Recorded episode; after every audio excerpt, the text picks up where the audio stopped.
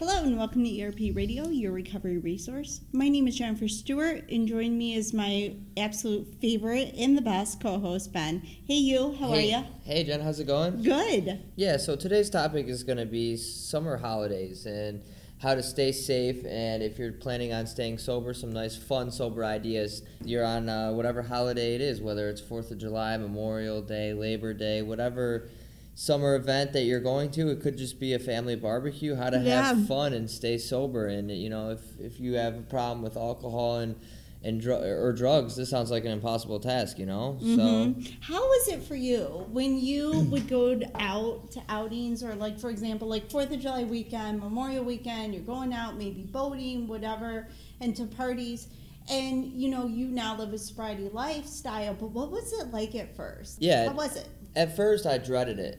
At first, at first, it was like the worst thing ever.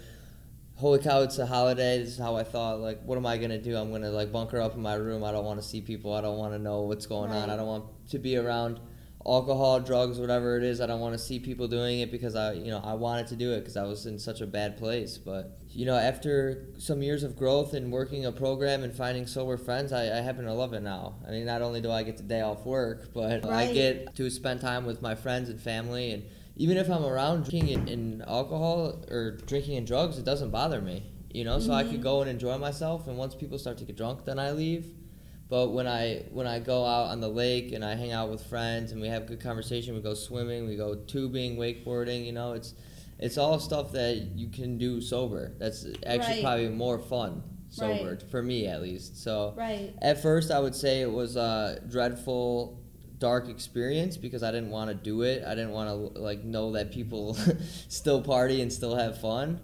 But now I look forward to it because it's kind of like relaxing for me. Exactly. It's yeah. a time for me to like And- unwind and have fun, do whatever I want. You know what I noticed too, and just to the viewers out there, I've been living a lifestyle of sobriety for a year, and I noticed that I'm more present. I actually have more fun. I'm more present, and it doesn't bother me because at first it was an adjustment, right? But it doesn't bother any bother me anymore.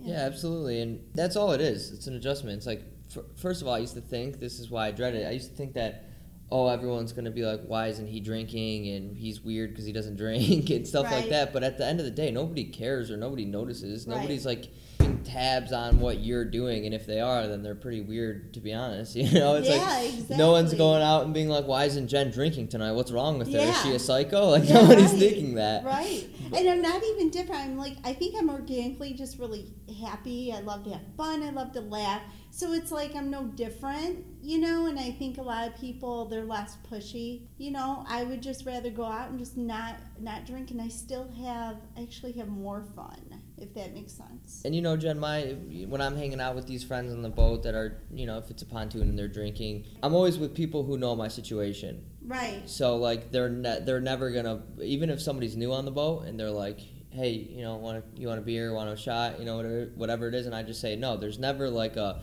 come on, bro, you got to do it, you know, because everybody knows my situation, so they're just like, yeah, I mean, he doesn't drink, it's whatever. Yeah. Know? And I think too, um, people who do not, who choose not to drink, it's it's becoming very trendy too. Yeah. Like people get it, they're not pushy. And I noticed that too, just with the, you know, your vibe's your tribe. Yeah. Right? So the people I surround myself with, some of them don't even drink as well. So, And I, you know, I have I have some friendly advice for somebody who's maybe new in sobriety or thinking about staying sober. That if you're planning on going to one of these summer holidays and have you know having a good time, like make sure you bring support somebody know if I'm like gonna go to a a party and I know there's gonna be drugs or alcohol there, I'll just call one of my sober buddies up or Yeah. even call one of my like friends who still drink and be like, "Yo, come with me," so just so like you can support me. and sometimes too, it even helps. Now, I had to do this when I first, you know, stopped, quit drinking and went out with friends. Is you can always have non-alcoholic drinks, like Yeah. a non-alcoholic beer. I used to have, you know, soda water with lime. They never could tell a difference. But sometimes at first, especially, you know, as you're going into this new lifestyle, you you know may have to, you know, drink non-alcoholic drinks and maybe camouflage that you're not drinking. So, to all of our viewers out there, if you know someone who is dealing with addiction, even if you're dealing with addiction, please feel free to give us a call. Our counselors are on 24 7 to answer any of your questions.